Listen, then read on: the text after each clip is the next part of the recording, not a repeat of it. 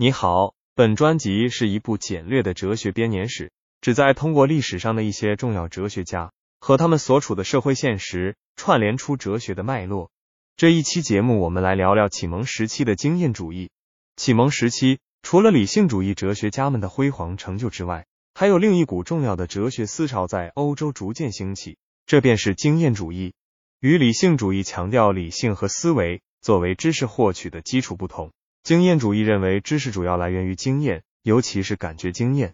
这种思想在十七世纪和十八世纪的英国取得了显著的影响力，并逐渐传播到其他欧洲国家。启蒙时期的经验主义可以看作是对当时科学革命所带来的变革的哲学回应。随着科学方法的发展和日益重视实证研究，人们开始认识到，要想获取关于世界的知识，不仅需要理性推理。还要依赖于观察和实验，因此经验主义在一定程度上反映了当时社会对科学知识的追求和对实证方法的推崇。经验主义的核心观点包括：认为感觉经验是知识的根本来源，强调知识应当建立在可证实的观察和实验基础上，主张对传统权威和教条进行批判性审查。这些观点与启蒙时期对自由、平等。民主等价值观的追求相辅相成，共同推动了欧洲社会的进步和变革。启蒙时期的经验主义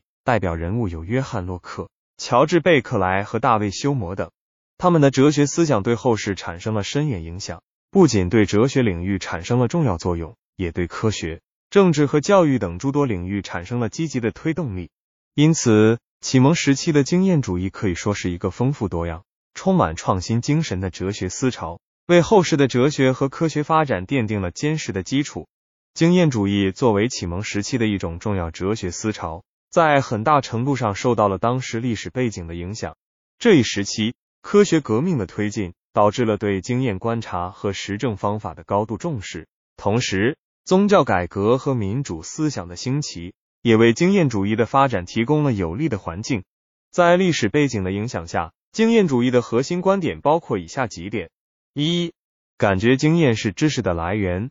与理性主义强调理性和思维作为知识来源相反，经验主义主张所有知识都起源于我们的感觉经验。这一观点直接受到了科学革命对实证方法的强调的启发，认为只有通过观察和实验才能获取关于世界的真实知识。二、反对先验概念，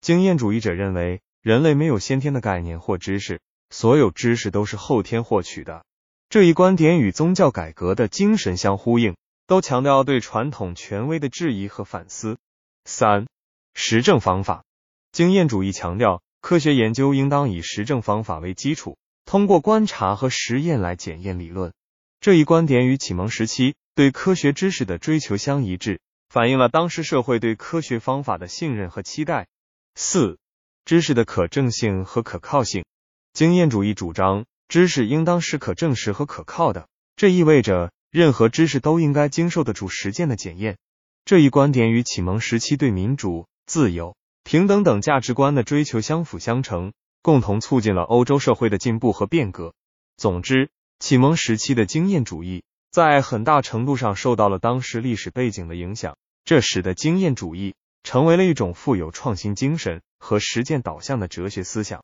经验主义的核心观点为后世的哲学和科学发展奠定了基础，推动了欧洲社会的繁荣和进步。